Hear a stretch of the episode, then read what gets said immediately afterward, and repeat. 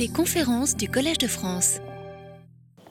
Avant de commencer le cours d'aujourd'hui, je voudrais vous rappeler qu'après le cours à 11h, nous allons avoir le plaisir d'avoir un séminaire donné par le professeur Peter Toshek de l'Université de Hambourg.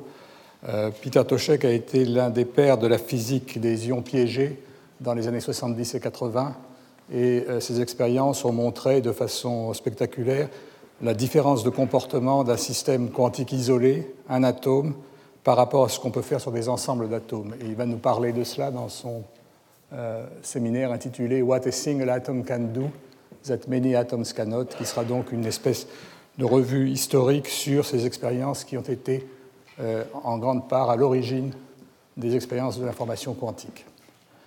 Euh, donc aujourd'hui, je vais aborder l'étude, la description d'expériences concrètes effectuées non pas avec des ions piégés ou des atomes dans des cavités, mais avec des qubits supraconducteurs. Et dans les leçons précédentes, j'ai essayé d'introduire la physique de ces systèmes, qui est essentiellement euh, la physique d'un circuit non linéaire, dans lequel l'élément non linéaire essentiel est une jonction Josephson, une barrière isolante séparant deux euh, îles supraconductrices. J'ai rappelé au tableau les propriétés essentielles euh, de ce système dans ce qu'on appelle le qubit de phase. Et j'ai ici donc euh, rappelé au tableau le circuit, le schéma du circuit euh, qui va euh, être important dans toutes les expériences que je vais décrire aujourd'hui. L'élément essentiel de ce circuit, c'est l'élément Josephson qui est ici, symbolisé par cette croix, et cette barrière Josephson est associée à une capacité, puisqu'il s'agit d'une barrière isolante, et donc le circuit, l'ensemble de, de la Josephson et de cette capacité constitue un une espèce de circuit LC non linéaire, puisque la jonction a une impédance non linéaire qui dépend de façon non linéaire de la phase de la jonction.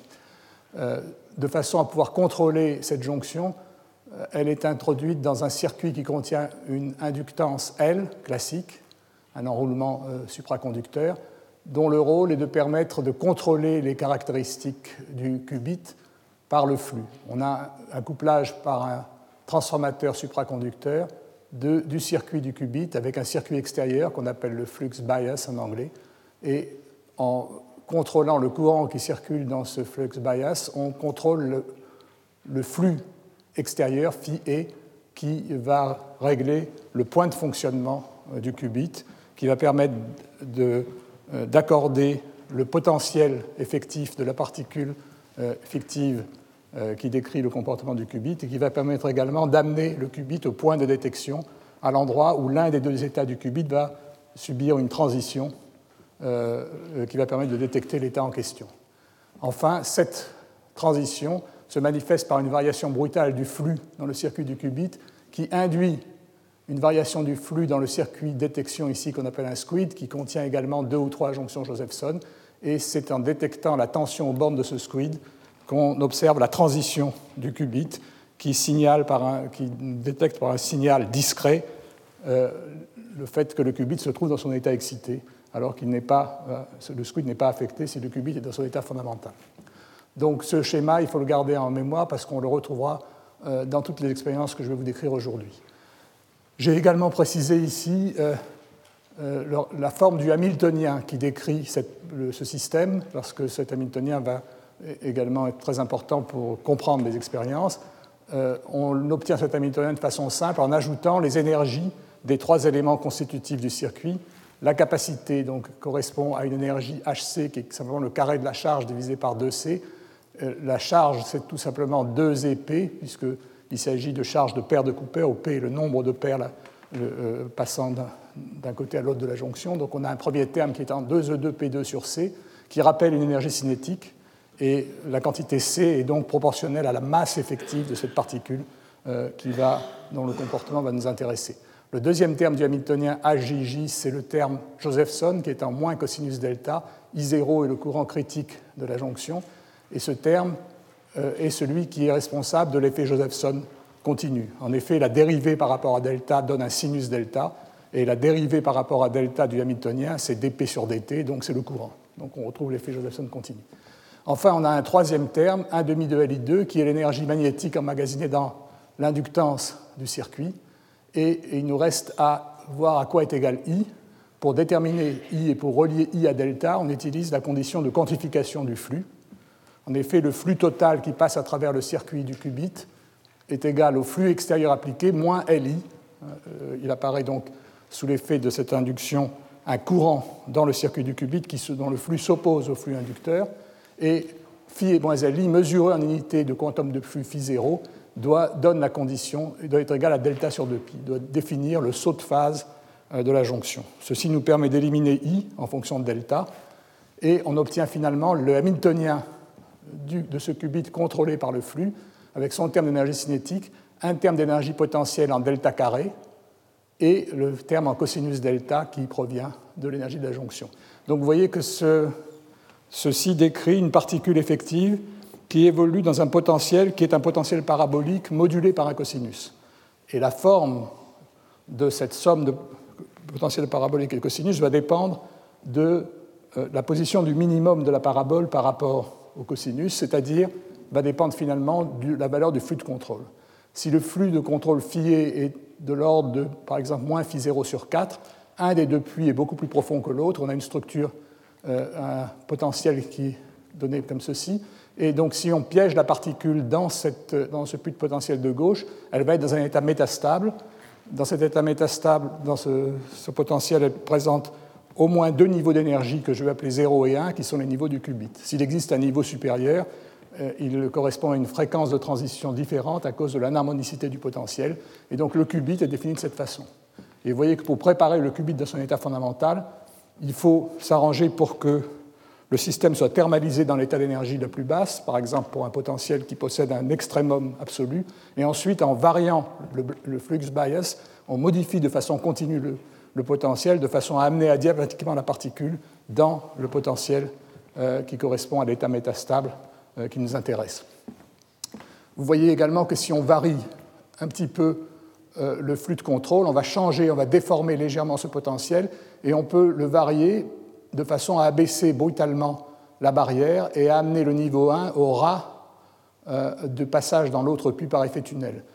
Lorsque ce niveau passe par effet tunnel, on a une variation de l'ordre de phi 0 du flux euh, dans le circuit du qubit, qui introduit une variation brutale de l'ordre de phi 0 du flux dans le, dans le euh, circuit du squid, et ceci se manifeste par la transition du squid et l'apparition d'une tension aux bornes du squid qui donc signale par un signal discret euh, le, fait que le qubit était dans, dans l'état 1. Donc on peut mesurer ainsi la probabilité d'avoir le qubit dans l'état 1 et par soustraction la probabilité qu'il soit resté dans l'état 0. Enfin, j'ai considéré à la fin de la leçon le cas où phi est égal à phi 0 sur 2. Dans ce cas, les deux puits sont équivalents et on a un système de deux puits symétriques. Classiquement, la particule peut exister soit dans le puits de gauche, soit dans le puits de droite, et je vous ai montré que ceci correspondait à des courants opposés dans la boucle du qubit, c'est-à-dire à des moments magnétiques opposés euh, de, du qubit.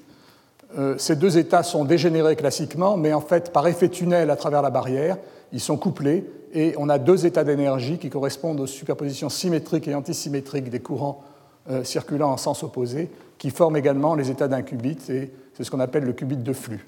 il y a de très belles expériences, je vous en ai décrite une de spectroscopie la semaine dernière, qui sont effectuées avec ce qubit de flux, mais je n'en reparlerai pas aujourd'hui.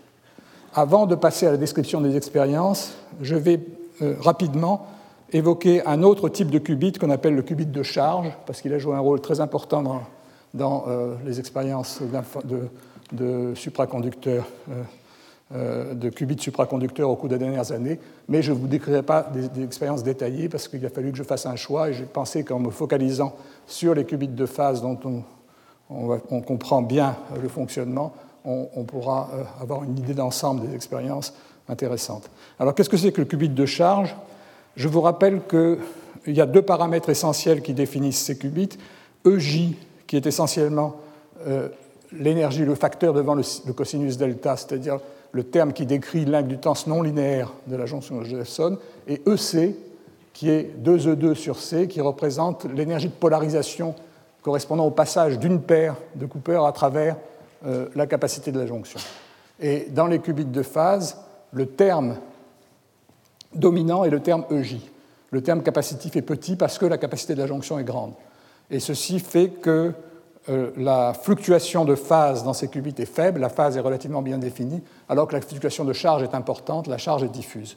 Alors on peut réaliser des qubits dans lesquels la condition inverse est réalisée, c'est ce dont je vais vous parler maintenant, qui sont des euh, qubits dans lesquels c'est EJ qui est petit devant EC.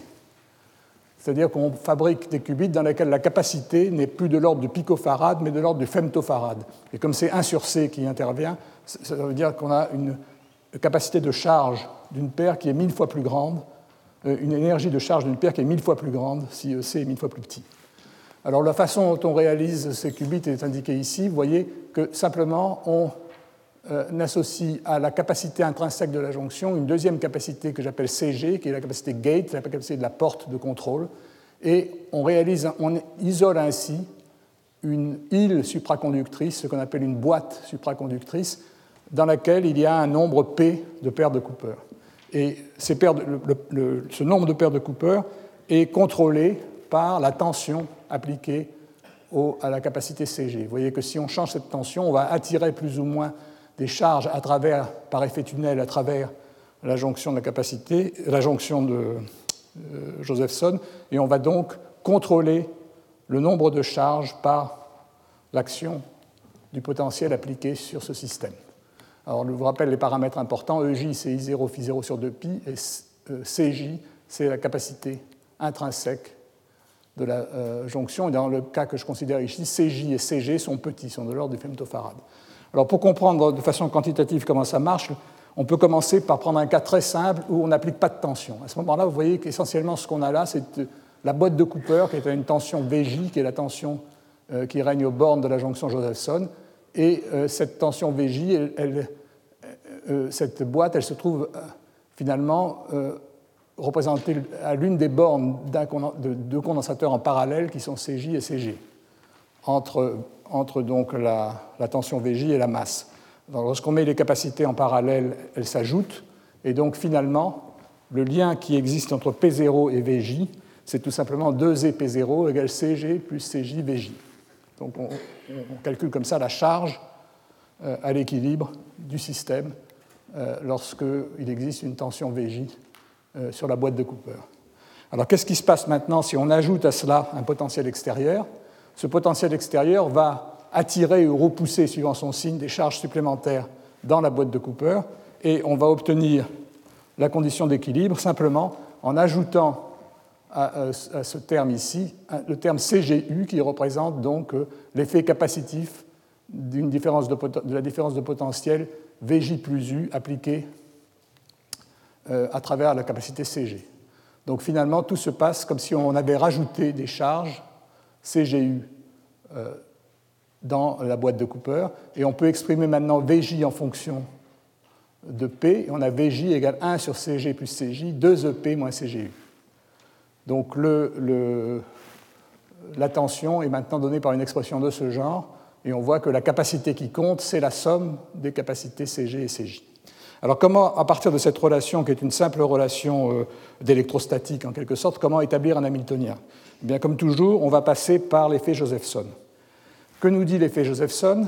Il nous dit d'une part que la dérivée de la phase par rapport au temps, d delta, sur dt, est égale à 2e Vj sur h bar.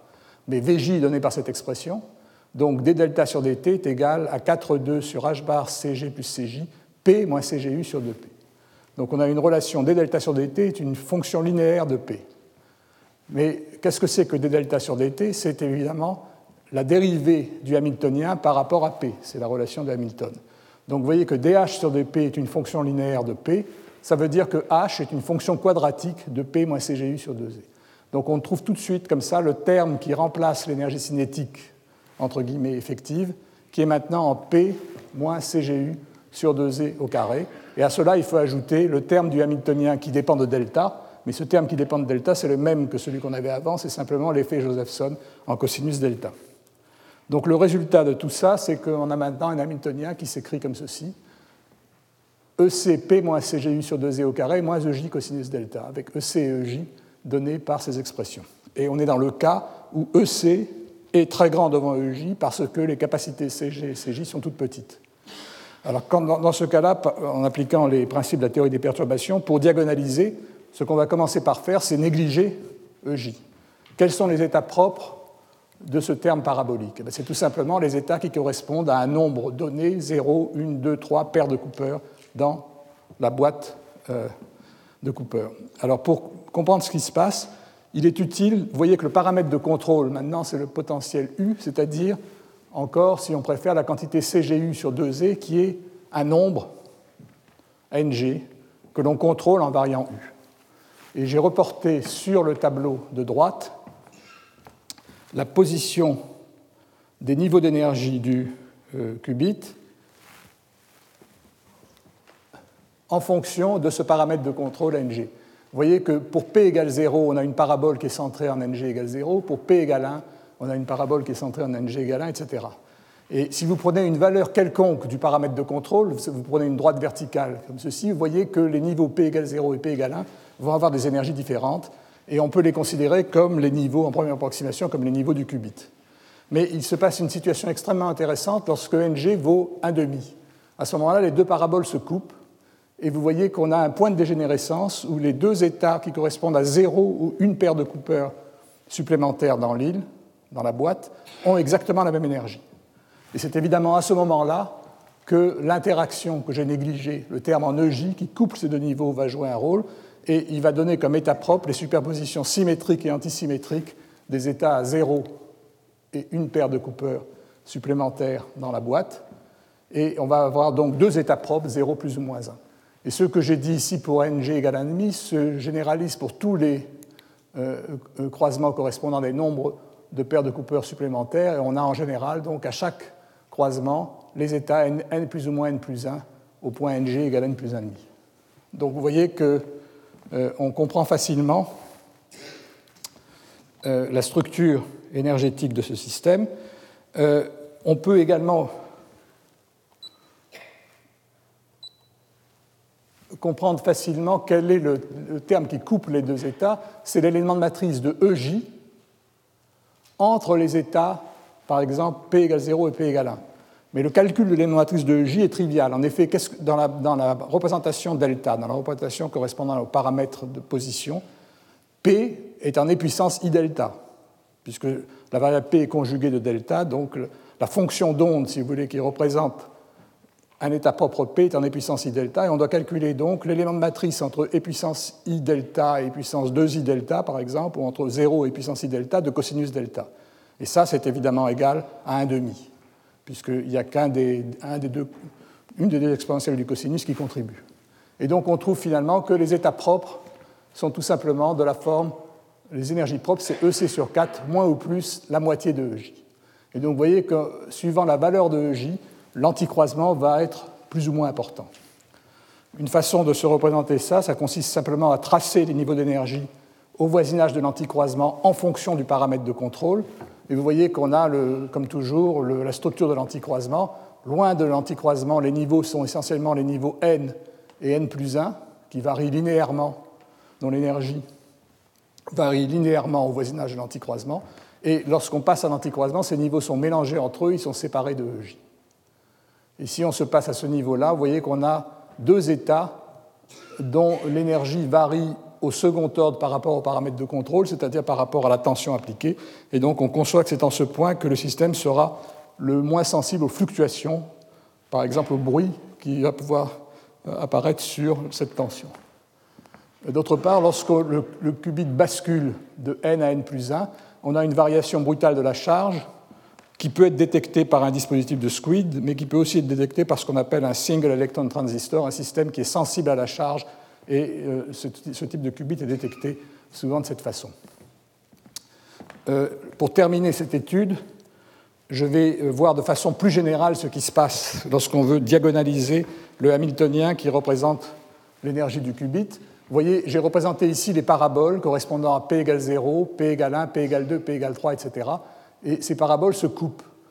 Ici, le, croisement des paraboles correspondant à un delta P égale à 1 eh bien, c'est le croisement dont je, viens de vous parler, c'est-à-dire que si on zoome sur ce croisement, on constate que les deux niveaux se repoussent légèrement. Si vous regardez maintenant les croisements qui apparaissent ici, qui correspondent à des croisements de paraboles séparés de delta p égale 2 ou delta p égale 3, il n'y a pas de d'éléments de matrice direct, parce que cosinus delta n'a pas d'élément de matrice entre puissance i delta et puissance 3i delta. Mais il y a un couplage aux ordres supérieurs. Les deux niveaux peuvent être couplés par l'intermédiaire d'un niveau virtuel euh, différent, et on a un couplage qui va être proportionnel au carré de J ici, ou au cube de J ici, donc on va avoir également un anticroisement. Ces anticroisements deviennent de plus en plus importants si on augmente J. Et on peut diagonaliser ça euh, de façon euh, par ordinateur, et ce qu'on constate, c'est que lorsque EJ est de l'ordre de EC, eh bien, le niveau le plus bas, en bleu, est pratiquement plat.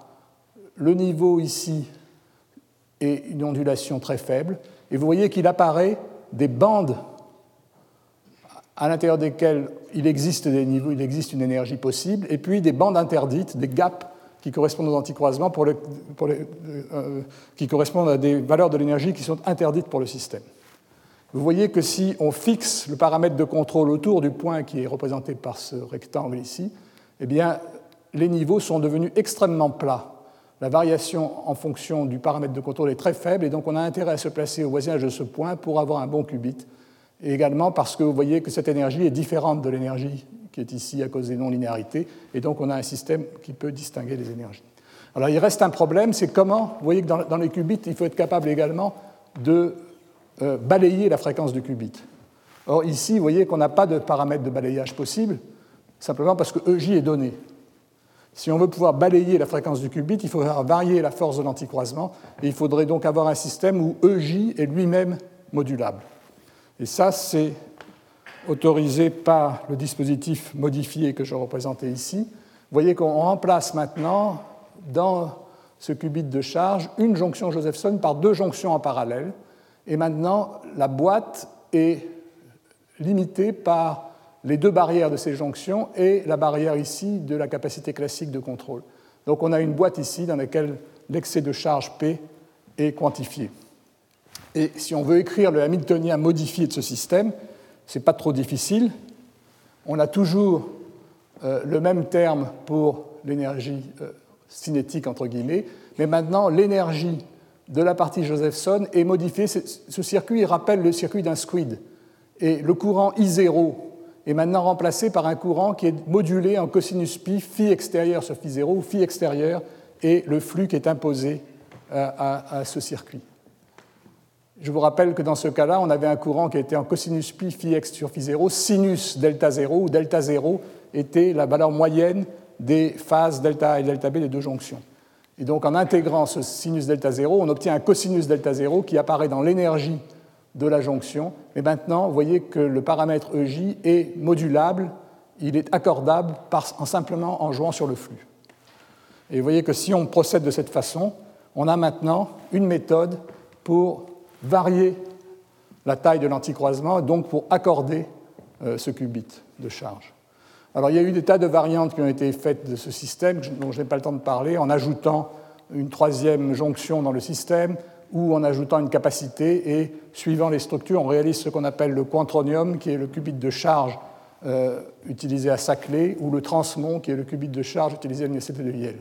Alors je ne vais pas vous décrire ces systèmes, je vais me contenter euh, donc, je voulais simplement vous montrer qu'il y a une très grande richesse euh, de structures possibles permettant toutes sortes de manipulations de euh, ces systèmes quantiques mésoscopiques.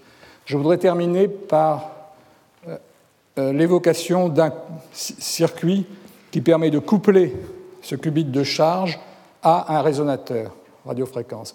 Je vous rappelle que je vous ai déjà décrit la semaine dernière le principe de ce couplage dans le cas des qubits de phase. Il s'agit simplement de coupler le qubit non linéaire qui est au tableau à gauche avec un circuit LC classique par l'intermédiaire d'une capacité. Et on a à ce moment-là un Hamiltonien qui est l'Hamiltonien de James Cummings. Eh bien, ici, c'est à peu près la même chose qui se fait, mais avec un qubit de charge. Vous voyez qu'on insère ce qubit de charge sur une ligne coplanaire formée de trois conducteurs parallèles, un, peu comme un coax, mais un coax aplati. Et vous voyez que pour créer une onde stationnaire dans ce système, on interrompt lame centrale par deux gaps, euh, et on obtient donc une onde stationnaire qui présente un maximum du champ électrique euh, au niveau des deux gaps et un maximum au centre, et c'est au centre que l'on insère euh, le qubit de charge. Ce système est un peu analogue à un Fabry-Pérot, dont les miroirs seraient ici et là. Et l'équivalent de ce circuit en, termes d'éléments électriques est représenté ici. En fait, une ligne comme celle-là peut être considérée comme une capacité répartie par unité de longueur et une inductance répartie par unité de longueur. Donc cette ligne peut être représentée par un réseau de circuits LC disposé de cette façon-là, avec au milieu ce, cette capacité euh, euh, euh, couplage par l'intermédiaire de la capacité du qubit Josephson, du qubit de charge. Alors je ne vais pas détailler le fonctionnement de ce système, mais je vais simplement évaluer l'ordre de grandeur du couplage entre le qubit et le champ du résonateur. Et pour cela, on va faire un raisonnement qui est tout à fait analogue à celui qu'on faisait en électrodynamique quantique en cavité. Ce couplage est essentiellement le produit du dipôle électrique du qubit par le champ électrique du vide dans la cavité divisé par h bar. Qu'est-ce que c'est que le dipôle du qubit? Le qubit, quand le qubit oscille, on a une paire de Cooper qui passe à travers la barrière et qui entre ou sort de l'île. Les dimensions de l'île sont de l'ordre du micron, 2 micromètres. Donc on a un dipôle électrique qui est 2e fois 2 microns. Et en termes, euh, en unité de, de et en unité de dipôle atomique, c'est de l'ordre de 8 10 puissance 4 fois E à 0, où à 0 est le rayon de bord. Donc on a un dipôle qui est 10 à 100 000 fois plus grand qu'un dipôle atomique, et c'est-à-dire 10 à 100 fois plus grand que les dipôles des atomes de Rydberg. Quant au champ électrique euh, du vide, c'est racine de h bar oméga, la fréquence est de l'ordre de 5 GHz, divisé par 2 epsilon 0 v, où v est le volume effectif du mode. Le volume de ce mode, c'est essentiellement L, la longueur entre les deux, qui correspond à une longueur d'onde radiofréquence de 25 mm, que multiplie B au carré, où B correspond aux dimensions transversales qui est de l'ordre de quelques microns. Lorsqu'on calcule ce volume, on trouve un volume de 7 10 4 mm3 qui est très petit devant lambda cube. C'est parce que ce volume est tout petit que le champ électrique par photon est grand. On trouve un champ électrique par photon de l'ordre de 0,2 volts par mètre, c'est-à-dire mille fois plus grand que les champs électriques qui règnent dans les cavités supraconductrices micro-ondes de nos expériences sur les atomes de Rydberg. Lorsqu'on multiplie E et D entre eux, on trouve une fréquence de Rabi, oméga, de l'ordre du 10 puissance 9 Hz, ce qui est important, c'est le rapport entre cette fréquence de Rabi et la fréquence du qubit, qui est 2 pi fois 5 GHz, on trouve quelque chose qui peut être de l'ordre de 2 à 3% Donc on a un rapport, un couplage qui est extrêmement fort, un couplage du qubit au résonateur qui est très fort. Je vous rappelle que dans le cas que je, traite, je montrais la semaine dernière, où on couplait un qubit de phase à un circuit LC, on avait un rapport entre grand oméga et petit oméga qui était Cx sur C, où Cx était la capacité de couplage. Alors si vous prenez une capacité de 1 femtofarad et un C de l'ordre du picofarad, on trouvait quelque chose de l'ordre de 10-3. Donc vous voyez que c'est à peu près équivalent. On a un couplage très fort possible entre l'oscillateur non linéaire qui est le qubit et l'oscillateur linéaire qui est le résonateur extérieur. En ordre de grandeur, il est utile de le comparer à ce qu'on peut faire en électrodynamique quantique en cavité. Je vous rappelle que dans toutes les expériences que nous faisons à l'ENS, grand oméga vaut 50 kHz, alors que la fréquence du qubit est de 50 GHz. Donc on a un rapport de l'ordre de 10-6. Et vous voyez que si on atteint un rapport de, l'ordre de 10-2, on a un couplage qui est 10 000 fois 4 ordres de grandeur plus grand en circuit QED qu'en cavité QED. Et cet énorme couplage fait que des expériences qui sont possibles sont possibles avec les, qubits supra et ne le sont pas avec, euh, euh, avec nos qubits. Par contre, comme on va le voir dans un moment, ce, grand couplage euh, s'accompagne également euh, d'une relaxation rapide de ces circuits supraconducteurs qui fait que le facteur Q, la surtension des circuits, est beaucoup plus faible et donc ça limite en sens inverse ce qu'on peut faire avec, en circuit QED euh, par rapport à ce qu'on peut faire en électrodynamique quantique en cavité. Donc j'ai terminé ce que je voulais vous dire, finalement le retard que j'avais pris dans la leçon de la semaine dernière. Et je vais simplement euh, passer très rapidement sur ce paragraphe de conclusion qui, va d'ailleurs être repris dans le paragraphe d'introduction de la leçon suivante. Je, voulais vous dire qu'on est passé en revue les propriétés euh, de ces systèmes élémentaires. On a vu comment on pouvait manipuler ces qubits, comment on pouvait les détecter, euh, et spécialement dans le cas des qubits de phase. Et on va maintenant décrire des expériences. Je vais décrire des expériences où on manipule l'état d'un qubit, on couple deux qubits entre eux pour les intriquer, pour fabriquer une porte quantique ou pour tester des inégalités de Bell, qui est un test extrêmement sévère de la qualité avec laquelle on peut, euh, la fidélité avec laquelle on peut intriquer les qubits et les détecter. Et je comparerai ces expériences avec celles réalisées sur des ions piégés et dans des expériences d'électrodynamique quantique en cavité. Donc je répète ça ici, donc je ne vais pas insister. Simplement, il y a une dernière chose dont il faut que je vous parle rapidement avant qu'on décrive les expériences, c'est la relaxation des qubits. J'ai considéré pour l'instant qu'il n'y avait aucune perte dans le système, et il faut maintenant que je sois capable de décrire les pertes, décrire ce qui se passe, comment la cohérence des qubits se perd en fonction du temps, et voir un peu les ordres de grandeur. Alors ça, c'est un problème qui est extrêmement euh, important, qui a conduit à euh, des euh, études très poussées dans tous les laboratoires qui cherchent à réaliser des qubits, que ce soit des qubits de charge, de phase ou de flux, et ça devient très vite très technique et je ne vais pas pouvoir rentrer dans les détails.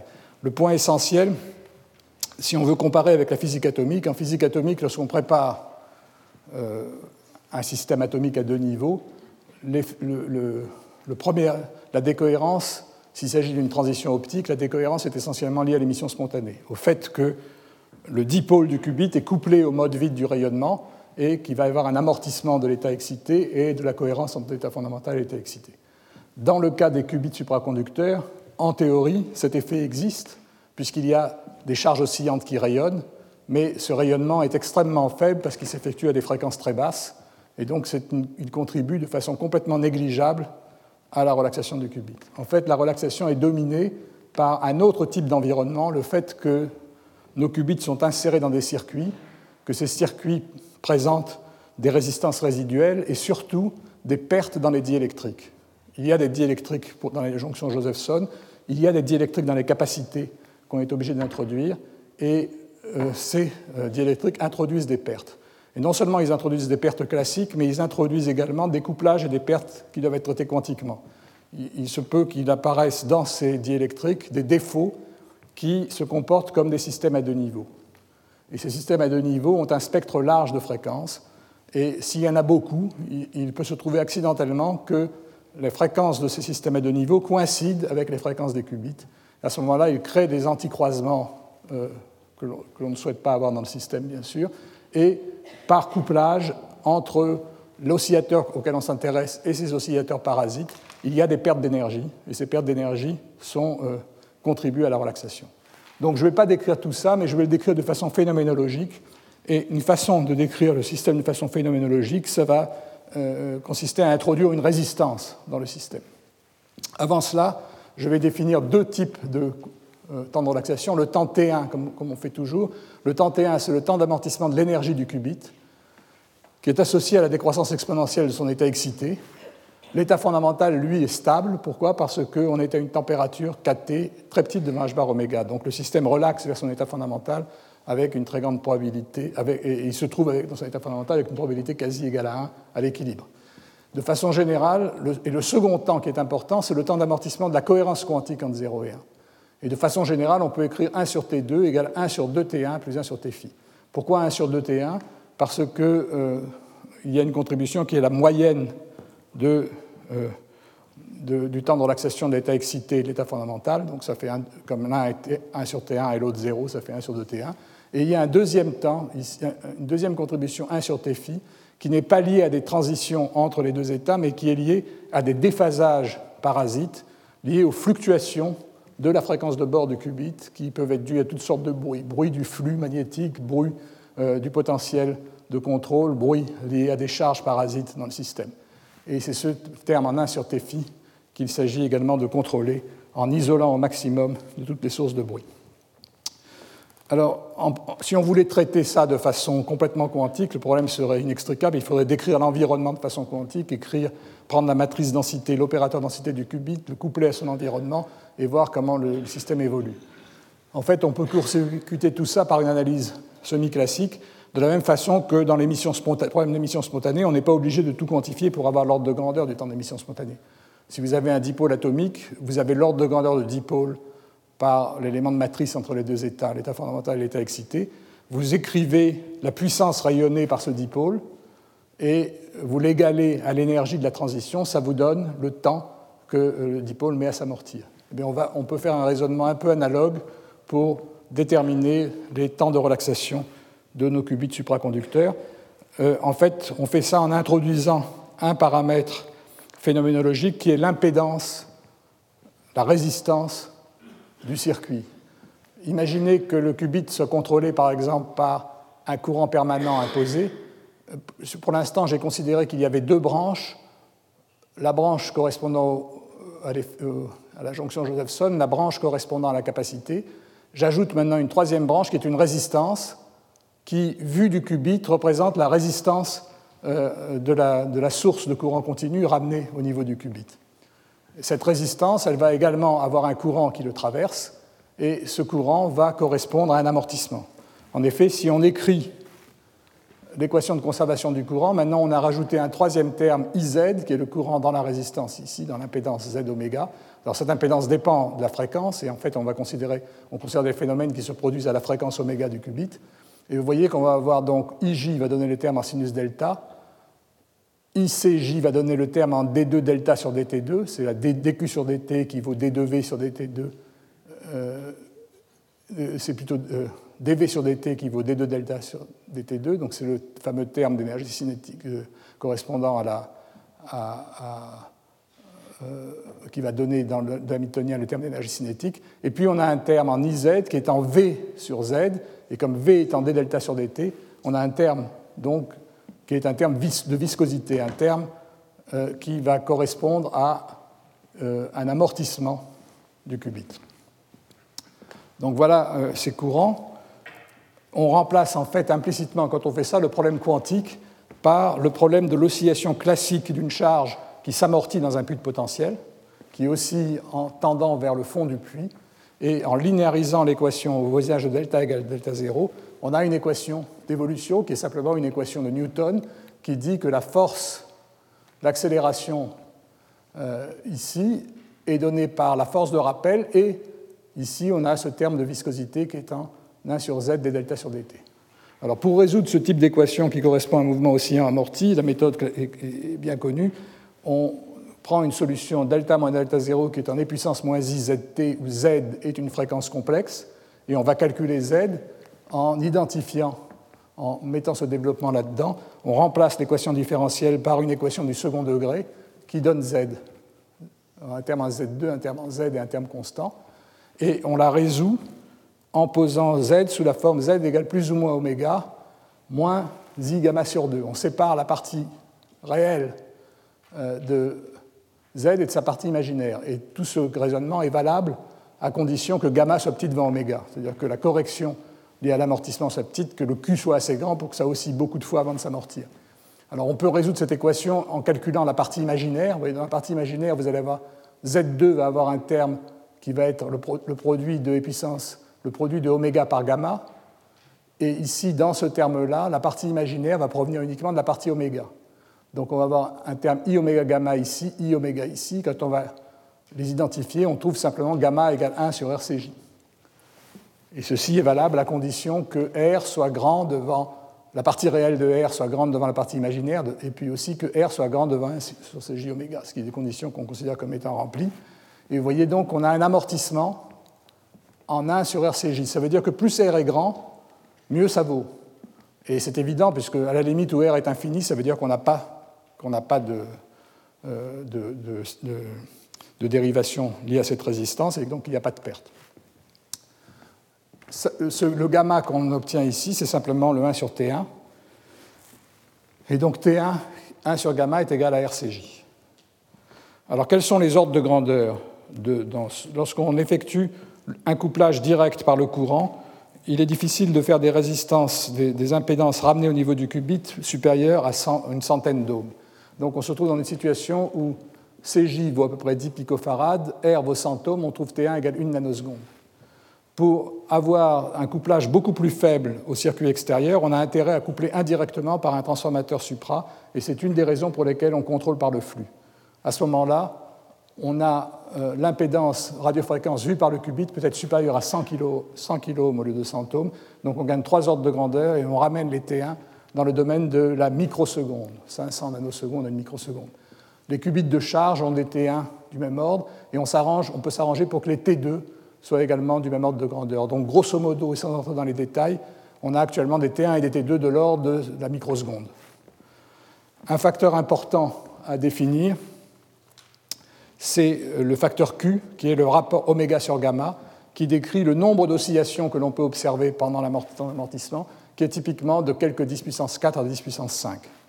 Et ça, ça vaut aussi bien pour le qubit que pour les résonateurs euh, LC, parce que ces résonateurs sont limités en facteur cube par la, le, problème des, pertes dans les diélectriques qui est analogue à celui qui passe dans les qubits.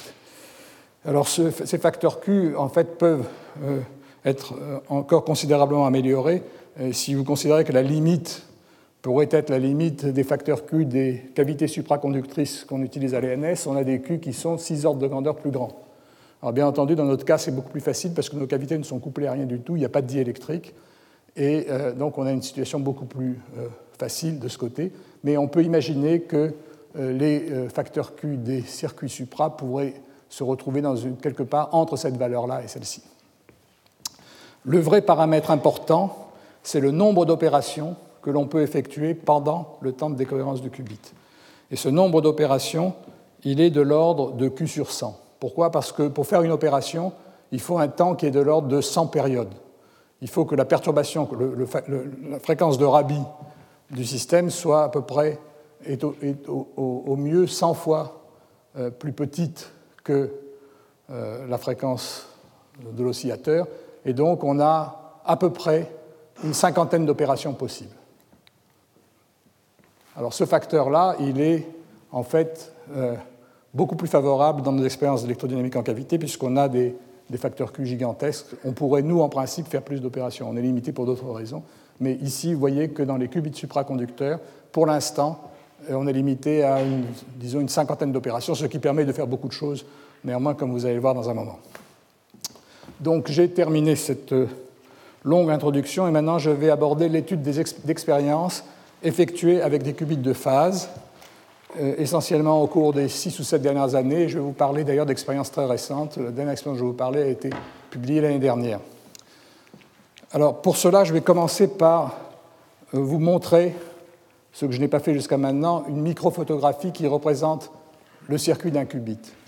Alors vous voyez en haut, euh, c'est la microphotographie elle-même, et pour rendre le système plus clair, j'ai représenté en bas le schéma de, correspondant à cette photo. Vous voyez que la taille, ici 100 microns, donc vous voyez que ce sont des systèmes qui ne sont pas, dans le cas des qubits de phase, ne sont pas tout petits l'ensemble du circuit a une dimension de l'ordre du dixième de millimètre. Euh, le point essentiel, le centre névralgique, si j'ose dire, c'est ici la jonction supraconductrice qui est représentée en rouge, qui représente donc la partie importante non linéaire du qubit. Euh, lorsqu'on réalise ces, qubits supraconducteurs, on a intérêt à faire les jonctions les plus petites possibles, de quelques micromètres carrés, parce que le diélectrique, euh, qui est de, de l'alumine, euh, présente des défauts, et plus le volume du diélectrique sera grand, plus la probabilité pour qu'il y ait un système à deux niveaux en résonance avec le qubit sera importante. Donc on joue sur l'effet statistique que si on fait des jonctions très très petites, on va avoir une probabilité, on va avoir de bonnes jonctions avec de faibles pertes. Le prix qu'on doit payer pour ça, c'est que la capacité intrinsèque de cette jonction est trop faible. Elle est de l'ordre du femtofarad alors qu'il nous faut le picofarad. Donc on associe on chante cette jonction par une capacité artificielle que l'on fabrique également en aluminium. Donc, vous voyez ici une des plaques de condensateur. Et donc c'est cette capacité-là qui va remplacer la capacité intrinsèque de la jonction, s'ajouter à elle, et qui va déterminer les, si vous voulez, la masse effective de la particule associée au qubit. Euh, comment, un autre élément important, c'est l'inductance L. Vous voyez que l'inductance L est réalisée par ce circuit en bleu ici, qui est un circuit en 8 on a deux boucles qui tournent dans un sens et deux boucles qui tournent dans un sens inverse. Pourquoi est-ce qu'on fait le circuit en 8 Parce qu'en faisant un circuit en 8, s'il y a un flux extérieur uniforme, il va être opposé dans les deux euh, éléments de circuit dans lesquels le courant tourne en sens inverse, et donc le système va être insensible au bruit imposé de l'extérieur. Il va être, on veut qu'il soit sensible au flux appliqué, mais il faut qu'il soit sensible à un flux qui présente un grand gradient, qui est le flux qui va être produit par le flux bias, mais il va être insensible au flux extérieur. Vous avez également ici le circuit du squid avec sa boucle de courant qui est, représentée en vert et qui est également une boucle en 8 pour les mêmes raisons. Et vous avez ici les trois jonctions Josephson du circuit squid. Et ici la ligne de sortie du squid sur laquelle on mesure l'apparition d'une tension lorsque le qubit va transiter. En haut, vous voyez ce circuit avec ces deux boucles c'est le circuit du flux bias. C'est par lui qu'on impose la forme exacte au qubit supraconducteur. Et d'ailleurs, dans cette version euh, du qubit, la radiofréquence qui permet de manipuler l'état du qubit arrive également par cette ligne. Enfin, vous avez ici une ligne de sortie couplée par une capacité qui permet de coupler le qubit à d'autres qubits ou à un résonateur. Alors, il y a une quantité d'astuces et de, de, ruses pour arriver à faire fonctionner ce système, à s'arranger pour que les éléments qui doivent parler entre eux par l'intermédiaire du flux soient couplés de façon optimale, alors que les éléments qui ne doivent pas parler entre eux soient isolés, euh, qui est tout à fait remarquable. La nature des diélectriques qui interviennent dans le Josephson et dans les, euh, les capacités de couplage dans la capacité grand C sont également critiques. Dans un cas, c'est de l'alumine amorphe et dans l'autre cas, ce sont des, isolants à base de silicium dopé à l'hydrogène. Et ça résulte d'années et d'années de travail. Alors ce qubit est en fait inséré dans un circuit euh, qui est utilisé pour des expériences qui viennent d'être faites à Santa Barbara. Et vous voyez qu'on peut maintenant arriver à faire des circuits, on couple quatre qubits identiques, couplés par un, en forme d'étoile par un système ici à par l'intermédiaire de capacités et je vous rappelle que chaque qubit est contrôlable indépendamment par son flux bias et est détecté indépendamment par son squid. Et on peut mettre les qubits en résonance deux par deux, les coupler entre eux, et avec ce montage, dans cette référence, très récemment, le groupe de Martinis a montré qu'il était capable de générer des états de type GHZ et des états de Werner, ce type d'état dont on, a, étudié déjà euh, euh, dans la physique des ions piégés, par exemple, ou dans la physique d'électrodynamique quantique en cavité. Alors le, circuit que vous voyez là, c'est le circuit équivalent de quatre qubits avec leur bias et leur squid couplés entre eux de cette façon. Et donc ça, ça vous donne une idée de euh, la complexité que les systèmes ont acquis actuellement et du type d'expérience qui peut être réalisé. Alors je ne vais pas aller jusque-là, je vais vous décrire des expériences un peu plus simples pour nous familiariser avec le système. La première expérience dont je voudrais parler, c'est simplement une expérience d'oscillation de Rabi qui revient à faire tourner le vecteur de bloc du qubit autour d'un axe qui se trouve dans le plan équatorial de la sphère de bloc. C'est-à-dire qu'on réalise une rotation qui va moduler la probabilité de trouver le qubit dans l'état excité, et on va étudier cette modulation. Alors, à nouveau, une fois de plus, voici, euh, donc c'est une référence qui a été publiée en 2007. Voici le circuit, donc le qubit est ici. Les pulses de radiofréquence sont envoyées par l'intermédiaire de cette capacité. Ça, c'est le circuit de contrôle qui euh, contrôle le flux qui traverse le qubit et qui, détermine la forme du potentiel du qubit. Le qubit fonctionne euh, dans ce puits de potentiel avec ses niveaux d'énergie. Et ça, c'est le circuit du squid. Alors, comment est-ce qu'on fait une expérience? On commence par initialiser le qubit dans son état fondamental, et puis on le couple à un instant donné avec, on introduit la radiofréquence. On laisse agir la radiofréquence pendant un temps donné, et au bout de ce temps, qui est variable et qu'on fixe, on amène brusquement la barrière de potentiel à la valeur qui est au ras de, l'effet tunnel pour l'état excité du qubit. On, observe la transition du squid, ou on n'observe pas, donc on a un signal discret qui est soit 0, soit 1, et on recommence l'expérience 100 fois, et on mesure ainsi la probabilité pour que le squid se trouve dans l'état excité à un instant donné. Une fois qu'on a fait ça, on recommence pour un temps différent et on construit, on reconstruit l'oscillation de Rabi. Et vous voyez le type de signaux d'oscillation de Rabi que l'on observe. Donc on peut observer des dizaines d'oscillations. Vous voyez l'échelle de temps, ça c'est 100 nanosecondes. Donc vous voyez que ce qubit a un temps de relaxation de l'ordre de 100 à 150 nanosecondes. On peut étudier la variation de ce temps de relaxation en fonction de la température. Cette température est faite à 15 millikelvin.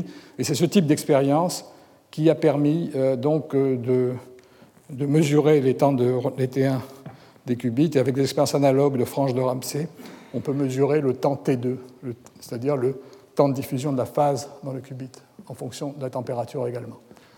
Euh, j'insiste sur le fait qu'une courbe de ce genre peut être prise en un temps de l'ordre d'une seconde.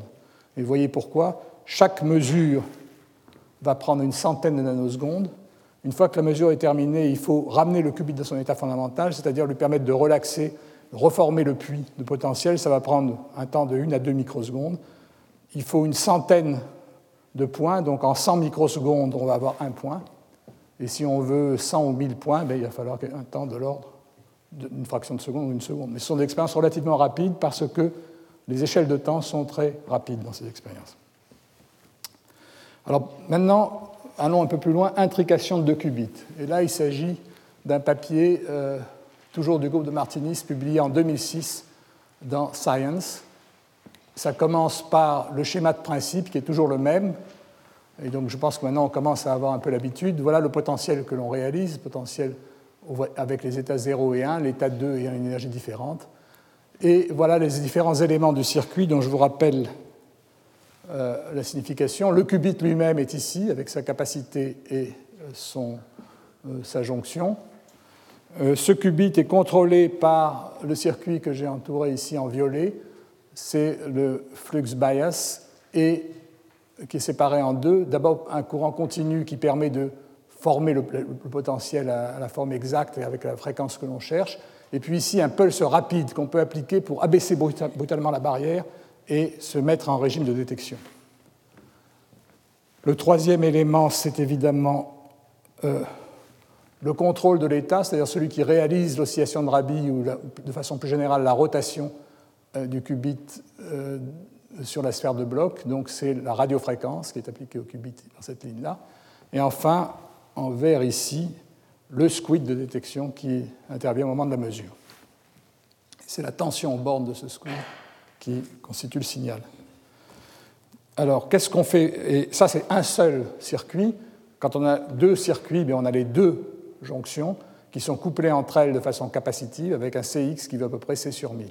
Alors là, j'ai représenté uniquement les deux qubits. Chaque qubit est affecté de toute sa circuiterie de contrôle et de détection. Bon, une fois qu'on a compris ça, euh, la description de l'expérience devient assez simple. Et euh, donc là, j'ai simplement décrit tout ce que je viens de vous dire. Euh, comment est-ce qu'on mène une expérience? L'expérience que l'on veut faire ici, c'est l'intrication de deux qubits. Alors, pour intriquer deux qubits, ici, vous voyez, en fonction du temps, un schéma qui montre les opérations qu'on va effectuer sur les qubits A et B. Sur le qubit A, c'est très simple, on ne va rien faire du tout, on va juste le détecter à la fin. Il, part dans l'état 0 et on va juste le détecter à la fin. Toutes les opérations vont se dérouler sur le qubit B. On commence par lui appliquer un pulse pi de façon à l'exciter, c'est-à-dire l'amener de l'état 0 à l'état 1. Une fois qu'il est dans l'état 1, on l'amène à résonance avec le qubit A et on les laisse évoluer ensemble pendant un temps qu'on appelle T-free, le temps d'évolution libre des deux qubits couplés. Et puis ensuite, on le détecte. On détecte les deux qubits et en détectant les deux qubits, on recommence l'expérience un grand nombre de fois pour différents délais.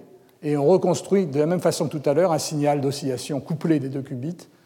Euh, pour chaque point, il faut évidemment recommencer quelques centaines de fois l'expérience pour avoir une statistique de résultat. On a une dernière opération sur laquelle je reviendrai dans un moment. Sur le qubit B, à un instant donné, on peut lui appliquer une rotation autour de OZ, c'est-à-dire finalement un déphasage des deux états du qubit correspondant à un déphasage de 0, c'est-à-dire on ne fait rien, ou de pi sur 2, 90 degrés, ou de pi 180 degrés. Et cette manipulation du qubit va nous permettre d'étudier de façon intéressante euh, la cohérence du système. Alors qu'est-ce qui se passe si on n'applique pas ces impulsions? Ce qu'on voit, c'est exactement le même type de signal que je vous avais montré dans la première leçon dans des expériences d'électrodynamique quantique en cavité. On voit une oscillation en opposition de phase de P01 et de P10. Pourquoi? Parce qu'on part, après l'impulsion pi sur 2, on part de l'état 1-0, ou plutôt 0-1, le premier qubit dans l'état 0, le deuxième dans l'état 1, et 0-1 et 1-0 sont couplés entre eux par, euh, le, terme d'hamiltonien de couplage entre les deux qubits, et donc on a une oscillation cohérente entre 0,1 et 1,0 qui amène périodiquement l'un des qubits de, de l'état 1 à l'état 0 et inversement, et en opposition de phase l'autre qubit. Par contre, la probabilité d'être dans l'état 0, 0 ou 1 reste très faible à l'échelle de temps de l'expérience. Vous voyez en particulier que si vous arrêtez l'évolution ici, vous avez une superposition à poids égaux de 0,1 et de 1,0. En fait, à cet instant-là, on a préparé avec les phases de l'expérience l'état 0,1 moins i 1,0, qui, à une phase près, est un état de Bell, est un état maximalement intriqué. Alors, à cet instant-là, quand on a cet état, c'est à ce moment-là que l'on se livre à la petite manipulation, éventuellement à la petite manipulation dont je vous parlais tout à l'heure, et suivant qu'on applique un pulse de pi sur 2 autour de OZ, de pi autour de OZ, l'évolution ultérieure se trouve modifiée euh, suivant les courbes que je vous indique maintenant. Alors je vais maintenant essayer d'expliquer cette modification et vous montrer pourquoi elle constitue une manipulation intéressante de la cohérence du qubit. Donc je reprends sur la page suivante exactement le même schéma et je me pose la question qu'est-ce qui se passe si à cet instant j'effectue un déphasage de l'état 0 par rapport à l'état 1 De façon générale, ce que je vais faire, c'est que si je déphase l'état du deuxième qubit, je vais multiplier par e puissance iθ sur 2 cette amplitude et par e puissance moins iθ sur 2 l'autre amplitude. Qu'est-ce qui se passe suivant que je prends θ égale 0, θ égale pi ou θ égale pi sur 2 Pour θ égale pi sur 2, je me ramène à l'état une phase près à l'état 0,1 moins 1, 0. Et pour θ égale pi, je me ramène à l'état i01 moins 1, 0. Et la question qui se pose, c'est comment cet état, initialement préparé à cet instant, va-t-il évoluer ensuite? Bien, l'état 0,1 moins 1, 0, c'est très simple. En fait, cette opération de déphasage, elle m'a permis de transformer la superposition cohérente en un état propre du Hamiltonien des deux qubits. Je vous rappelle que les états propres lorsque des deux qubits, c'est les états 0,1 plus ou moins 0. Donc cet état est un état propre, et par définition d'un état propre, il n'évolue plus. Et donc vous constatez bien que si on a fait ça à cet instant, une impulsion de 90 degrés, il n'y a plus d'oscillation, il n'y a plus que la relaxation de l'état 0 et de l'état 1 du qubit. On a supprimé complètement l'oscillation de Rabi. Par contre, si on effectue une impulsion pi autour de OZ, ce qu'on a fait, c'est qu'on est passé de l'état où le i était sur l'état 1,0 à l'état où le i est sur l'état 0,1. Et ça revient, en fait, si vous regardez les équations, ça revient à dire simplement qu'on a avancé de pi la phase de l'évolution naturelle du système. En d'autres termes, on a déphasé de pi les oscillations et on constate effectivement qu'au lieu que cette oscillation décroisse, elle remonte, elle rebondit et on a échangé la phase des oscillations relatives euh, des populations dans les niveaux 0 et 1. Donc vous voyez que ce type de manipulation est intéressant parce qu'il montre qu'on est capable de contrôler la cohérence, plutôt qu'ils sont capables de contrôler la cohérence des qubits dans des conditions que l'on comprend parfaitement.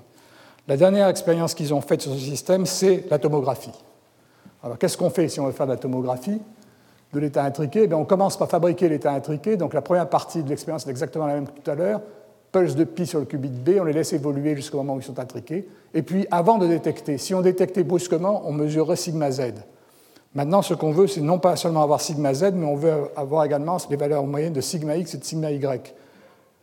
Et les corrélations entre les sigma x et les sigma y des deux qubits. Donc, pour cela, il faut commencer par faire une rotation soit autour de l'axe OX, soit autour de l'axe OY de la sphère de bloc, de pi sur 2, pour ramener la direction sigma x et sigma y sur sigma z avant la mesure, exactement comme dans les manips d'ions piégés.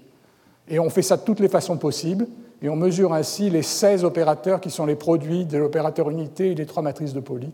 Et à partir de là, on peut reconstruire euh, euh, euh, l'état des deux qubits. Alors quel est l'état idéal que l'on construit de cette façon? On s'arrête lorsqu'on a préparé l'état 0,1 moins i 1, 0, dont la matrice densité est décrite comme ceci. Donc, les deux éléments diagonaux ont des poids 1,5 et 1,5, et les deux éléments non diagonaux ont des poids, ont des amplitudes i sur 2 et moins i sur 2. Et lorsque ils font l'expérience, eh bien voici à gauche la partie réelle de l'opérateur densité, à droite sa partie imaginaire, sur la base des quatre états 0, 0, 0, 1, 0 et 1 sur la base des quatre états 0, 0, 1, 0 et 1. Vous voyez qu'on a sur la partie réelle essentiellement les pics 0, 1 et 1, 0. On a, on a du 0, 0 aussi parce que la relaxation ramène le qubit dans l'état 0 et la mesure ne s'effectue pas assez rapidement. Donc on a une perte de fidélité qui est liée au fait que les qubits relaxent pendant l'expérience. Quant à la partie imaginaire, vous voyez qu'elle a, sur l'état 0,1, elle est positive et sur l'état 1,0, elle est négative, ce qui correspond bien à ce qu'on attend ici, sur une des cohérences est positive et l'autre est négative. Lorsqu'il corrige pour, en tenant compte des imperfections connues, en particulier la durée de vie finie des qubits, on obtient euh, ici une fidélité meilleure, bien sûr, donc quelque chose qui ressemble plus à ce qu'on attend. Et la fidélité obtenue après correction, c'est-à-dire la trace du produit de la matrice densité mesurée avec celle qu'on attend euh, après euh, la correction de ces effets connus, est de 87%, 0,87. Bon, sur les deux diapositives suivantes, j'ai fait des calculs que je ne vais pas vous détailler ici, mais je vais juste vous donner un peu l'idée physique. En fait, l'opération que je vous ai décrite maintenant, lorsqu'on s'arrête à l'état 0,1 moins i 1, 0, cette opération, ça s'appelle en anglais une racine de swap ou une racine de i-swap. Qu'est-ce que c'est que l'opération de swap? C'est l'opération qui échange les deux qubits, qui transforme 0 en 1 et 1 en 0.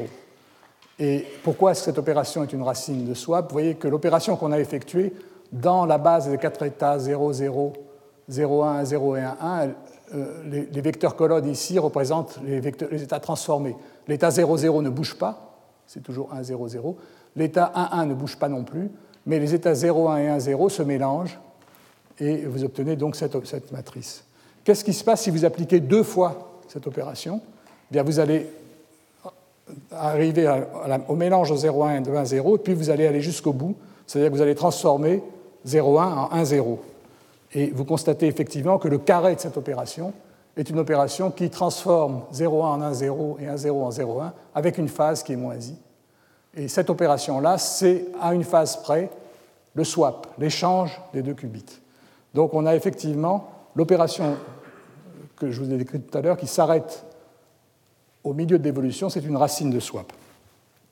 Et la racine de swap, elle présente un intérêt en information quantique parce qu'en combinant deux racines de swap, on peut fabriquer une porte C-note, une porte universelle, dans laquelle un qubit de contrôle, le premier qubit, contrôle euh, le basculement du second.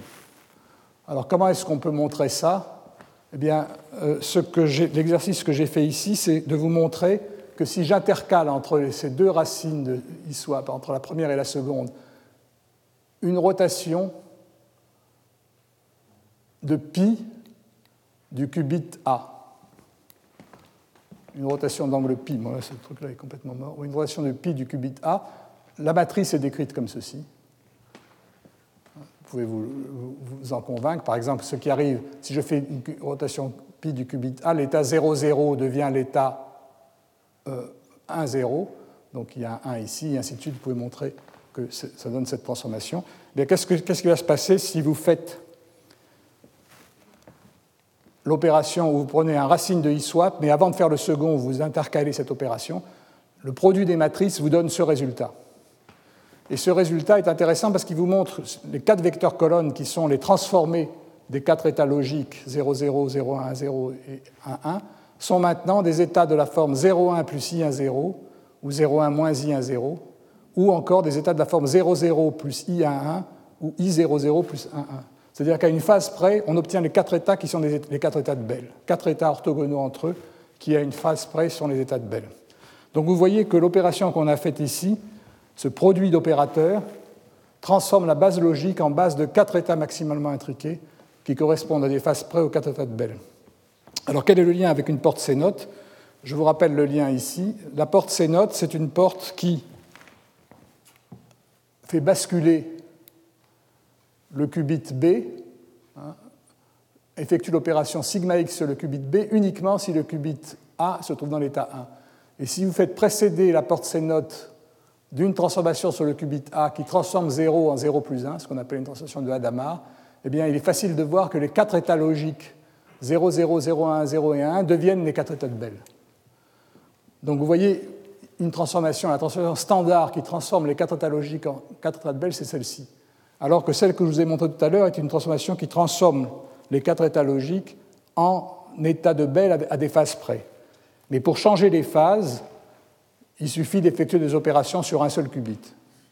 Et donc ce que je, vous montre là sur ce transparent, je vous laisse faire les calculs vous-même parce que ça n'a aucun intérêt à faire au tableau. Ce que je vous montre là, c'est que si je prends l'opération que j'ai écrite en rouge ici, qui est le produit des deux iswap avec l'opération R au milieu, j'ai cette matrice-là, et si je la multiplie maintenant par quatre opérations qui sont simplement des rotations du qubit A ou du qubit B autour de l'axe X ou de l'axe Y, j'obtiens finalement le résultat qui est ici, qui a exactement la forme qu'on en attend d'une porte C-note, ce qui échange simplement ces deux états entre eux, c'est-à-dire que si le qubit A est dans l'état 1, 1, 0 devient 1, 1, et 1, 1 devient 1, 0. Et donc finalement, euh, si vous montrez cette identité, ce qui est, simple, un calcul évident, voilà le diagramme logique qui vous montre comment on fabrique une porte C-note à partir de deux racines de I-swap. On, on, met en sandwich une rotation sur le qubit A, du qubit A autour de OX de pi, et ensuite on réalise avant ça, en amont, une opération sur le qubit A, et en aval, deux opérations sur le qubit A et une opération sur le qubit B. Et donc, euh, finalement, si on a un bon contraste pour la racine de I-swap, ça veut dire qu'on a une bonne fidélité sur les portes finales que l'on obtient. Donc c'est ce type d'expérience que le groupe de, de, Martinis a faite pour étudier les portes. Alors la dernière chose dont je voudrais vous parler, c'est une expérience qu'a faite le groupe de Martinis l'année dernière, qui est pour la première fois de montrer que l'intrication que l'on réalise entre deux qubits a une qualité suffisante pour vérifier une violation d'inégalité de Bell. Autrement dit, pour démontrer que le principe de non-localité s'applique à ces systèmes mésoscopiques et qu'on peut le vérifier sur ces systèmes mésoscopiques. Alors je ne vais pas rentrer dans les détails, euh, vous pouvez regarder la lettre de Nature dont je vais vous donner la référence. Euh, je vais vous rappeler simplement euh, rapidement l'esprit de ces expériences, quelle est la signification de ces expériences et quelle est la signification de ces inégalités de Bell. En fait, lorsqu'on fabrique un état intriqué de la forme 0,1 moins 1, 0 ou 0,1 plus 1, 0, on fabrique un état euh, dans lequel euh, un état global du système des deux qubits qui indique que si on fait une mesure sur un qubit, euh, le résultat de cette mesure va avoir un effet sur la statistique des mesures effectuées sur l'autre qubit. Donc il existe des corrélations entre les deux qubits, mais ces corrélations sont de nature telle qu'on ne peut pas les expliquer classiquement. En fait, qu'il existe des corrélations sur deux systèmes qui ont interagi et qu'on mesure après leur interaction est quelque chose que la physique classique comprend parfaitement. Simplement, ce que dit la physique classique, c'est que ces corrélations, elles naissent au moment de l'interaction entre les deux systèmes, elles sont présentes dans le système et elles sont révélées au moment de la mesure. Cette idée qui donne une réalité au résultat d'une mesure avant que la mesure soit effectuée est complètement contraire au principe de la physique quantique. Si vous voulez, pour essayer de comprendre classiquement ces corrélations, il faudrait euh, considérer qu'il existe des variables cachées dont la valeur est révélée au moment de la mesure. Et lorsqu'on fait des expériences sur deux qubits ou sur deux spins ou sur deux photons, eh bien, on montre que cela n'est pas possible.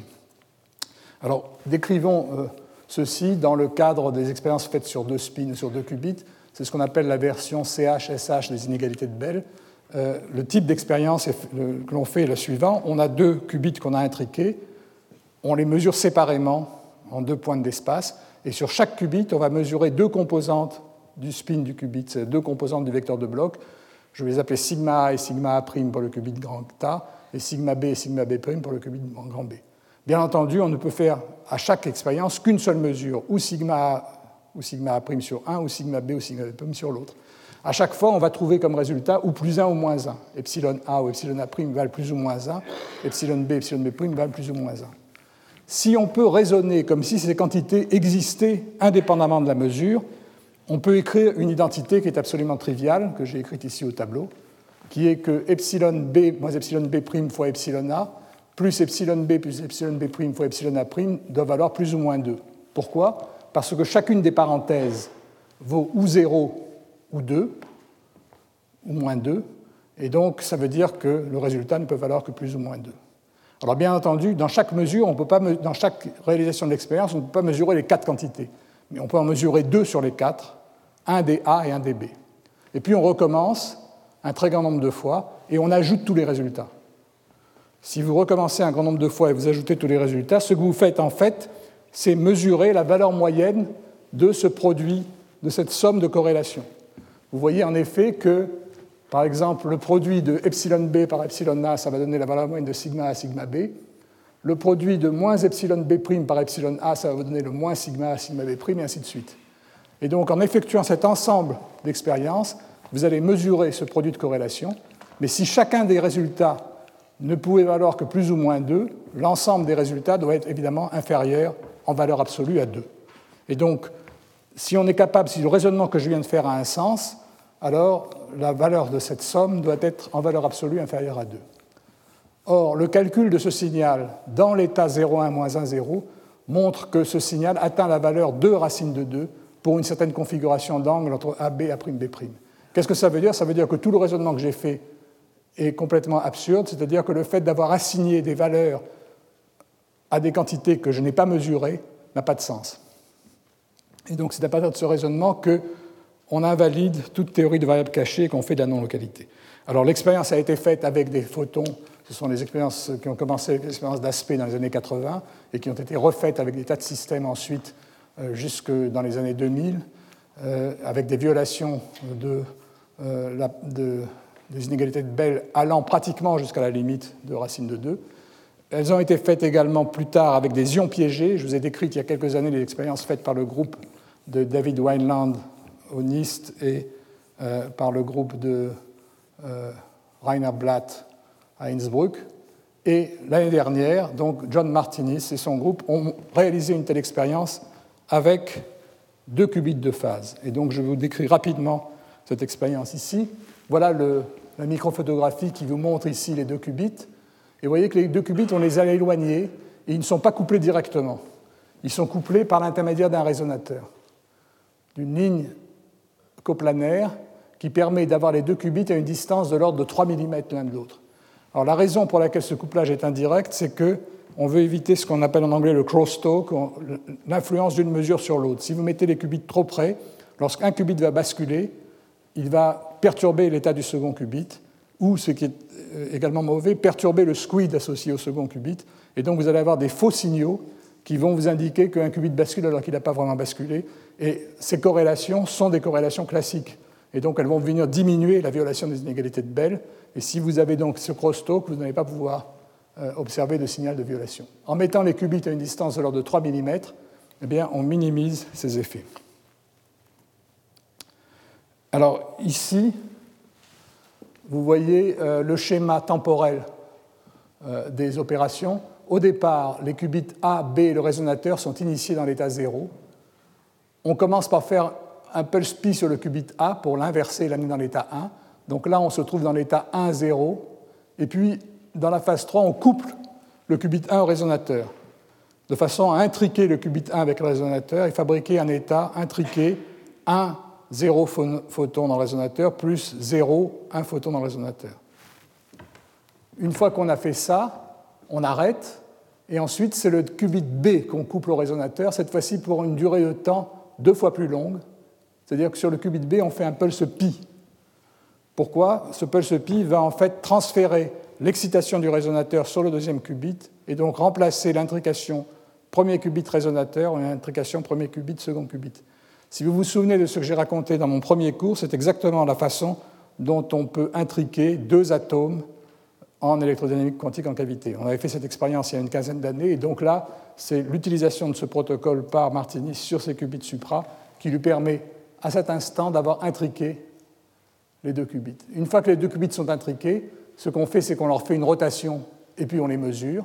Et donc, on mesure sur un qubit une certaine composante euh, de l'opérateur de Pauli et sur l'autre qubit une autre composante de l'opérateur de Pauli. Alors à partir de là, je ne vais pas insister sur les différentes astuces. Euh, je vous rappelle simplement l'opération que l'on a réalisée de cette façon-là. On part donc des, des, deux qubits et du résonateur dans leur état fondamental. La première phase, c'est qu'on excite le qubit et donc on passe à l'état 1-0. Ensuite, on intrique les deux qubits 1-0 et 0-1. Le qubit B est toujours dans l'état 0. Et ensuite, par le pulse pi, on remplace l'excitation qui était sur le qubit, sur le résonateur, en excitation sur le qubit. Et le résonateur revient à son état fondamental. C'est exactement les opérations que je vous décrivais en cavité, en électrodynamique quantique en cavité. Le résonateur qui revient à son état fondamental a servi de catalyseur pour intriquer les deux qubits éloignés l'un de l'autre, suivant donc une procédure que j'ai déjà décrite. Il y a une phase, c'est une phase qui est reproductible d'une réalisation à l'autre de la séquence et qui est donc correctible et annulable. Cette phase provient du fait que les opérations de mise à résonance et les opérations que, de, effectue euh, entre les différentes étapes, elles ne sont pas instantanées et elles accumulent une petite phase supplémentaire dont il faut tenir compte. Vous constatez également que euh, dans la réalisation de l'expérience, on peut raccourcir euh, l'échelle temporelle et on peut détecter le premier qubit.